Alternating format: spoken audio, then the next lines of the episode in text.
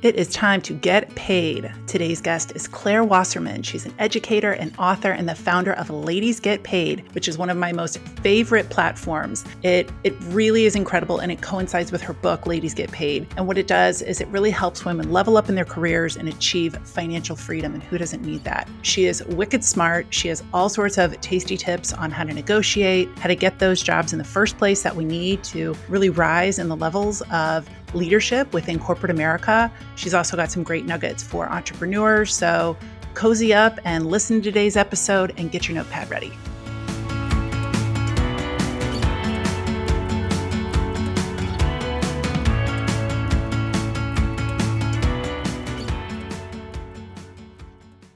Claire Wasserman, thank you so much for being here today. I'm excited to chat about how to get these ladies paid. If you guys haven't checked out her website, clairewasserman.com, or her YouTube, there is so much incredible content there, so many valuable interviews that you've done on shows like Good Morning America. I mean, you name it, she's been on it. But one that really struck me was an interview that you did and you you really kind of shared how frustrated you were right it was frustration and anger that really led you to birthing ladies get paid. So I feel like there's a lot of frustration and anger, dare I say rage right now with women. And I wanted to kind of get your take on that and see if you feel like we're getting to a bit of a tipping point where that rage is going to turn into some powerful action. Mm, I think we're past the tipping point. I think, or listen, I, I've been doing this since 2016, and really the rage, frustration, all the feelings began closer to 2015 when I had a pretty sexist experience that just startled me enough to go down the rabbit hole of the internet when I began Googling women and the workplace. I mean, I, I didn't really consider myself a feminist before. I, I had no idea what it actually meant. And my mom never even really talked about the fact that she was the second or third class of women in her college. It was just assumed we were equal. Workplaces are meritocracy. And that's a beautiful way to go about life, but it's also a privileged one and not realistic for for many folks particularly marginalized ones. So i i'm grateful for the sexist experience. I'm grateful for all of the feelings because it was enough to get me moving. And that's the thing. I mean ultimately we have a choice right? When you have all of these big feelings i think you can either be paralyzed by them or you can use them as fuel. And I did both. I was paralyzed for for about a year because it was overwhelming, right? Like you read these statistics around the wage gap and the leadership gap and the investment gap and you think as an individual, what could I possibly do to combat something so systemic? And long story short, at least it was, well, let me ask for more money for myself, right? Like, let's close my own wage gap. So you, you take the big and you break it down. And, how can I change not just my life? Cause I mean, that's massive. How about, how could I change today or this moment? And, and to not, again, to say, don't have these big feelings, but just how can I use this? How can I make it work for me? And uh, that's ladies get paid and we're now 75,000 women strong in our community who join because usually they have a big feeling about something and then they translate it into action. And there's so much uh, great content on the website too for Ladies Get Paid. There are like all sorts of free courses and like cheat sheets and all of this great stuff. So I feel like it's really inclusive of all current income levels. Like you can there's there's nothing too small that you can do to start earning some financial freedom or feeling empowered. If you're willing to, could you share what happened, what that sexist experience was that really kind of triggered you to make a move?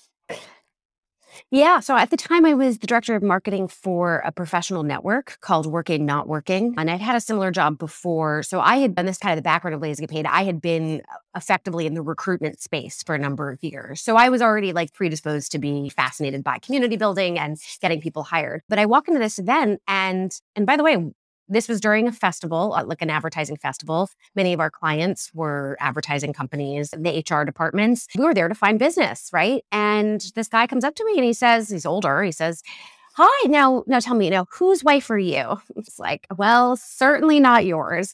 And here's the thing though, and it was all week experiences like this where I was just not being taken seriously, mostly being objectified, right? There was a lot of drinking, and I internalized it. I thought, well, it must be me. I must be too friendly. I'm getting hit on, right? Or my skirt's too short. Or and I realized this was what was so profound from this experience was how I had had so many experiences like that in my career that I never stopped to consider the damage it was doing. I just wanted to ignore it, keep moving, right? But man, I was spending a lot of energy, like I said, internalizing it. And that, so yes, it was the sexism, but it was my processing of the sexism that actually woke me up. Stop spending energy internalizing or beating myself up or even being angry at the system. Time to make it work for me. Yeah, I think that we all have war stories that we could definitely compare, and we would probably be really grossed out and really disappointed at some of the things that we've experienced, and then also probably didn't report to HR didn't have the guts to call out at the time because there was legit retribution. like if you did that, you would be cut off business trips and you would be kind of left out in the cold, I think, for a lot of opportunities. So I wanted to get your opinion on this whole trend of after Me Too, it having a backlash into not her, and there being lower rates of women being invited on work trips for fear of potential future liability, like all these types of things. Did you and your community hear about that? Do you think that it's truly something that happened, or do you think Me Too was something that overall was more beneficial than having this kind of backlash that we're hearing about? Yeah, I'm not surprised at all. There's I mean, always backlash, right? Like when you look at history, it's it's not linear. Like you take one step forward and five steps right. back. And I've seen that with ladies get paid. I mean, we got sued by a group of men's rights activists. No way. For gender discrimination. yes. If you would like to learn more, yes, this happened, I want to say 2018.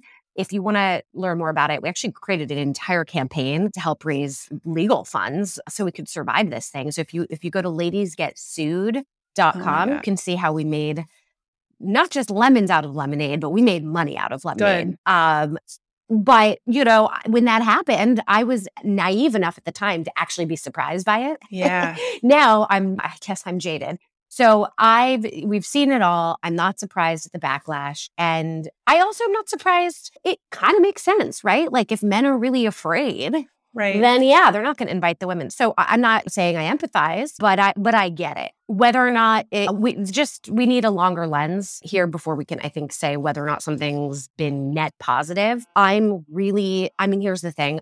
At the time that I had that very sexist experience.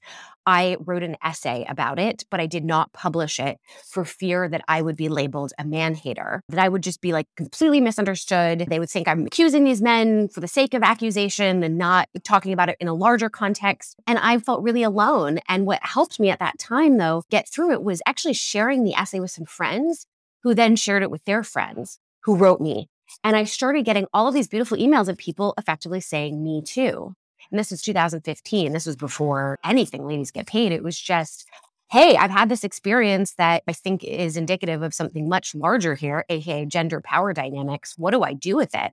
And uh, it's, a, it's, a, it's another time. It's, it was very quaint that I was so scared and now I, I wouldn't be. Yeah. I, I definitely felt I, I well, I witnessed, I didn't really fall prey, but I saw a lot of other women falling prey to the lure of you go to the spa while we're all going to do a golf outing and we're going to be in a golf cart with the CEO and all of these things. And so I actually begrudgingly learned how to taught myself how to play golf because I was like, you're not going to keep me out of these conversations. But then you see the attitudes and the dialect change just by the presence of a woman on a, on a golf course. I mean, I oh, got yeah. into it with my husband this weekend. He is an avid golfer and he's a white male who's been incre- incredibly privileged. And I'm a white female who's been incre- incredibly privileged. But at the same time, I was kind of like getting on a soapbox about country clubs and all of these things and how they're just inherently sexist and racist. And, and therefore, it doesn't surprise me. I, I think that there's a link between all of these high level meetings that are going on and they're linked to these golf outings because they know most of these institutions didn't even allow women, much less people of color on them within the last 50 years. And he's just like looking at me like, oh my God, like, what is she talking about? But I really feel like all of this stuff is there. And maybe they just want us to quit being a pain in the ass and be quiet about it and just play the game. But I'm really sick of it. And I feel like I want to call out every company that only does golf outings. It feels, it feels like they're in so many ways trying to keep women out. And I'm sure there are a handful of women, more than handful, who love golf but I think that there are just really traditional institutions to have biases and discrimination against women in them. Do you agree or do you think I'm like going a little off the deep end? No, I said you're to- I, you totally are um, obviously on the same page as you. But what's funny is my co-founder, ladies of Ladies Get Paid, and also my wife Ashley, her dad made her go to golf camp because when she was growing up, because she and he explicitly said to her, because it's going to help you in business. Yeah. And she ended up becoming the captain of the golf team, but hated it. Yes. Hated the whole Yes. thing. So I always thought that was sort of funny. But here's the thing, and I'm just going to call it out and be very transparent. The men are not wrong to be annoyed, afraid, whatever, insert the adjective, because if we're saying we want more women in power, that inherently means there will be less men in power. Okay. Now, this actually helps business. I want to be clear like diversity, there's research that says diversity in leadership improves the bottom line. So this is not doing a favor or in the name of fairness. There's no kumbaya here. Like, I just want to make more money. However, if there's less men, if there's more women, then there's less men. So I get like again, it all makes sense. Yeah, I I couldn't agree more. And I think, I mean, maybe we should take it as a compliment that everybody's so fucking threatened, but everybody's got their feathers all ruffled now. And I, I do, I feel it. Maybe it's just because it's closer to the surface now because women are talking about this more and it's becoming more public knowledge that there are bro cultures and there is inherent racism and sexism and all sorts of biases and that they actually compound, right? So if you're a woman, there's one right? There's like a certain percentage, like 30%. And then there's a motherhood penalty. And then if it's LGBTQ, which I'm sure you've experienced, you know, there's another penalty. And then if you don't have the same religious beliefs or you're of a different ethnicity, it just builds up. And at some point, it just feels like there is this mountain to overcome to get to some of these things that other people don't experience. And I and I think the thing that's frustrating is the the lack of caring or giving a shit to really try to understand some of the other people's experiences that haven't been as easy. And I think that's what really like is the trigger. I don't know about for me, I'm sure it is for you too. But it's the kind of like, everything's fine. What are you talking about? We're not like that. And it's like, no, the fact that you aren't even willing to like really kind of peek behind the curtain and examine if you're like that is the problem. Yeah. I mean, listen, human nature, we do things in service of ourselves. It's just survival. It's not even being selfish. It's like, I'm just trying to do the best I can. So I think if we can show others how it is in their interest to be supportive, then we'll all, what is it, rising, rising tide lifts all boats. And it's true. It re- again, there's research that shows that companies make more money, except, or like I always say, if you are trying to figure out how much to charge, talk to other people about their salaries. There's a way to do it. You don't to straight up ask somebody how much they make. But remember, when you ask somebody how much they make or you start the conversation around money, yes, it's helping you, but it's also helping them because they're going to have to figure this stuff out too. Oh my God, you're a mind reader because I was just, my next question was Do you feel like a big piece of closing this wage gap is transparency, like salary transparency? I actually have just like a running Excel sheet of all of my clients and I don't have their names there, but it's, it's something that I share with other clients on in this city, in this role, this is the total comp. This, these are what some of the responsibilities are, but I really need that sheet with men's salaries as well. Oh, yeah. And I think I think that's huge. And I'm seeing that there's more states now that are require. I know Colorado, I think they were first. I'm pretty sure California just passed a law where you have to post the salary. That's, I mean, yeah, like why why are the ones who are the best negotiators getting the most money? That's this is not how it should. I shouldn't have to be in business. We joke that we're like the only business who's trying to put ourselves out of business. Yeah. I, don't want to have to teach salary negotiation. Right. Well, I was going to ask you too. I mean, you're an expert at it. And so I was wondering if you could kind of speak on this idea of money shame and how that might tie in or be linked with the the resistance against no, renegotiating or negotiating your salary. Yeah. Oh, there's so many layers to it. I mean, that's why I am fascinated by salary negotiation because it's a microcosm of a lot of other things, which is namely, do you believe that you are worthy of this salary negotiation? I've had women who say, well, what happens if I get the money? Will I live up to it? A lot of imposter syndrome there to deal with. I my my other joke is it's like join ladies get paid, but also get a therapist. So there's first the like, okay, self advocacy piece. Then there's the am I doing the kind of work and do I know intimately and quantifiably the kind of work that I'm doing and how it impacts the business bottom line? And so being able to really dig into sort of the financial ecosystem of the company and the ways in which you are contributing, which honestly might it could be time saved or you've contributed to the company culture. You have to draw the connection though between that and the business bottom line. And for a lot of people's roles, and particularly women's roles, mm. that's not easy or obvious. Like a salesperson, that's obvious. Most salespeople are men. Okay. So that now requires us to do a lot of like creative digging into that, into our work and how we demonstrate throughout the year, by the way, which means getting over this like fear of bragging. I would say shift your focus to seeing your work as a service, right? You are telling them how you've helped them. We love that. Also, the success of your manager, it's based on you. It's based on the team. So you need to inform them. So, you know, again, it's not just the salary negotiation and advocating at the time, it's also in the year, the months leading up to it. And also having the guts to really ask about compensation and how it's determined when bu- budgets are decided. Maybe you need to be having these conversations closer to that time because so there's there's a lot of mm, there's a lot of layers to it but i would say the first part is is like do you believe that you're deeply worthy of it? And can you translate your worthiness into dollars? Yeah. No it's so huge and i think that that question of worthiness is maybe one that we don't always want to look at. It's easier just to blame your boss or your organization and say, you know what, they just keep screwing me, or they're going to like not give me my bonus this year, even though I worked really hard for it. And I believe in spiritual alignment. And I really think that in order to be aligned and to allow that money to flow to you, I think you really deeply have to believe it yourself. And also, to your point, it's going to be really hard to sell them on giving you that money that, you know, even if you think you earned it, if you're not really drinking your own Kool Aid and if you can't come with the receipts, and I think what you said too about the timing of it is so huge because how many times do we go in to negotiate and to your point, budgets have already been established or bonus breakdowns, percentages have already been solidified. So everybody on the team is already been it's already been decided and cleared with HR and ELT what everybody's going to get and they they make the case that they can't go back and it's kind of like let's have this discussion again next year. Do you advise people then to make obviously you should be checking in with your with your boss frequently and kind of tooting your own horn as much as possible. I love to keep emails anything like that that says you did a great job or infers how much revenue any one of your projects helped contribute to the organization. But do you think that it's better to have like quarterly or biannually kind of like reviews or salary discussions?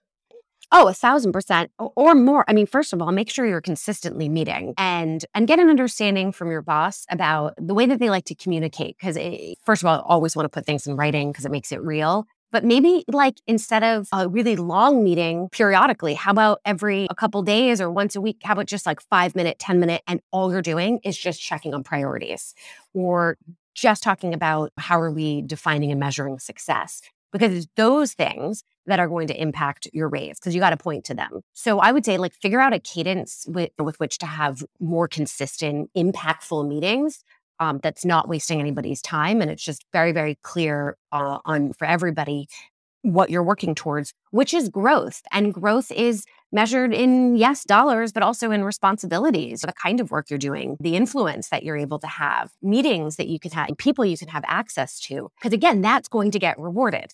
Because my concern is that a lot of us are going in and we're working really hard and we're like, look at my work, isn't it great? And it's like, it's not even the work that tends to get recognized and rewarded. Men are, there's research that says that men are just naturally given those opportunities. There's actually a word for it, and it's called glamour. Glamour work.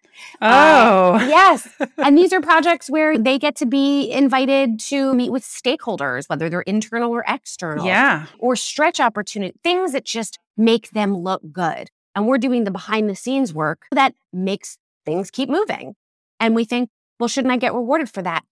But there's a misalignment between how management is looking at recognition and reward and how we might be. And the only way you're going to figure that out is if you are meeting consistently. It's not one or two or three times a year that you're going to know this stuff. You really have to keep checking in. But again, make sure you're doing it in, in a way that doesn't waste anybody's time. Yeah, I I totally agree with that. And I preach to clients you need to have, if you can swing a weekly one on one, which most will, and, and these are pretty high levels, but it's like yeah, I think that you can get time. And they're like, well, we don't have anything established. It's just we talk a million times. And I'm like, no, I think you need to have an established weekly one on one. You need to set an agenda. You need to share that agenda. And I think a point on that agenda should always be what are the priorities and how am I doing against these KPIs? And because then you get you get the receipts then too claire right it's like oh yeah and then after that meeting you can send a recap and say these were the three things that you said i was overachieving on and here's a area of opportunity right and also ask about how you might know your kpis but what about for the business How yeah. is the business doing and a great way to to figure this stuff out is to ask or to do research on where the company is investing. If there's certain departments or people that they're they're getting more budget, start aligning your work and your and your networking actually in that area because the fact of the matter is you may reach a ceiling and it has nothing to do with your gender or your race. It really is that what your function your role your department whatever it is is just simply not where the business is focusing or where the industry is going. So that might mean shifting into a new department or so. You may need to change what you do to make more money it's such good advice. And I think that's the other big piece too is is like don't be afraid to pivot. Don't be afraid to make a change because I think even when like with my book Career Confinement, you can really feel confined. You just said it. There might be a, a tippy top to your band that you're just never going to be able to surpass. Maybe 250 is like the most you're ever going to make in this role or in this industry or whatever. And so I think it's always good for us to constantly be following what we're curious about. Or as Rachel Power says, like, follow the jealousy and everyone should be a millionaire. Like, look at what it is that really kind of speaks to your soul. I mean, and for you, it was being an advocate for women's women's financial representation and freedom. And so you made a huge pivot and started that. Like, I, I don't think that we necessarily need to just stay and walk the course. I think the biggest piece is knowing that you have the right and the responsibility to yourself to really take a hard look at what you're doing. And maybe it's time to make a move. Absolutely. And by the way, thank you for sending me your book. I'm so excited to read it. Yay. Oh, well, I can't wait to hear what you think about it. But I think, too, a lot of people in like the law and the legal and medical professions. I was just talking with my OB the other day as I was getting my annual. Ladies, get your annuals. And I gave her a copy of the book and she was excited about it. And she goes, Yeah, I went through all of this school to be an OB and now I'm here. And I'm kind of like, okay, so this is what I do every day. like this is it. Mm, and I was like, mm-hmm. you're not trapped. Like there's always there's got to be you have to feel like you can pull into the far left lane of the financial highway and hit the gas. But mm. if you're always in those other lanes and some slow ass cars in front of you, you're just going to get frustrated and you're going to get burnt out. And I think a little bit of our soul dies when we don't feel valued. And to your point, financial currency and earning potential plays a big role in that, right? Oh, a thousand percent. Because that's how we, it's a concrete way to, to measure your value. I mean, we live in a capitalistic society. I mean, A, we need money to survive, let alone thrive, but also we oftentimes are, we see or are taught to see our kind of like net worth equal our self worth. So it's an interesting exercise because I, I have women first like deeply believe in their worth and then figure out how to articulate it in terms of dollars. But I also need everyone to forget about the dollars and just focus on the worth too. Because our society has decided that we don't value teachers and nurses enough to pay them more. So, but I don't want anybody who's in those positions to think that they're not. Like, don't look at their paycheck as an indicator of their worth. At the same time, you have to play that game. You have to make that case when you're negotiating. So it's really, I, again, this is why I love what I do because it encompasses it's it's math, it's how we feel about the math, it's, but also but at the end of the day, really you have to feel okay. You have to be healthy, you have to be sane, and that's and money is required for that, but money is not everything also i think money can flow to you as well i mean I, I, really think it's like if you're at if you're in a state of resistance all day long and maybe it's because you don't really enjoy your job anymore you've lost passion or you're just burnt out all of these kinds of things i think it just really narrows the opportunities for money through creative means to find you. So I always say, like, find the joy, like, find some of that, start feeling good. And a lot of these other things will seem achievable. Like you can have the conversation with your boss. You can improve your LinkedIn. Girl, I can't tell you how many people don't want to mess with their LinkedIn. And I'm like, Why? do your LinkedIn. I don't know. They're like, I think my boss then will know that I'm like looking to get a new job or something. I'm like,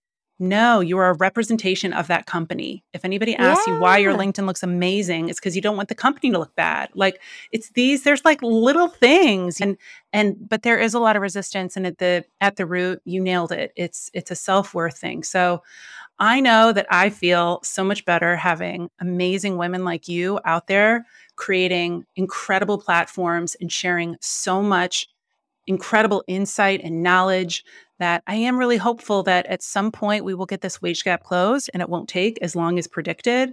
I don't even know the specific number, but it's something like cripplingly scary how long it will take to close it. But I think things are changing. I, I things, I mean, Gen Z is like, because when I talk about they're no there was a- bullshit.